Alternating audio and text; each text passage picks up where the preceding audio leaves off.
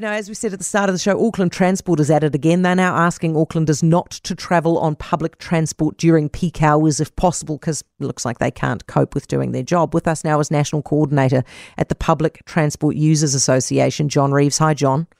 Good afternoon. And this is ridiculous, isn't it? Yeah, it is pretty. It's, it's unfortunate. It's the state of transport in Auckland. It's really down on its knees right now, and uh, we need to have a clear pathway out of it.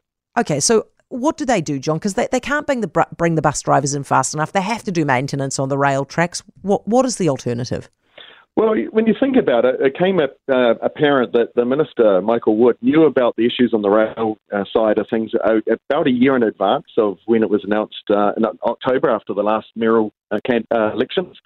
So at least he could have done some planning there to help bring in more bus drivers into the country.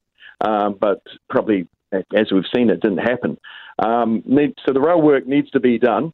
Buses, well, look, we're we're kind of paying bus drivers still effectively peanuts for the danger that they uh, and the hours they have to work.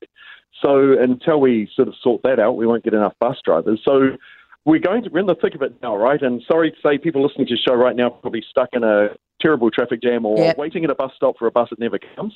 Um, but we need to be really working hard on AT now, the senior management, to say, do not stuff this up next year.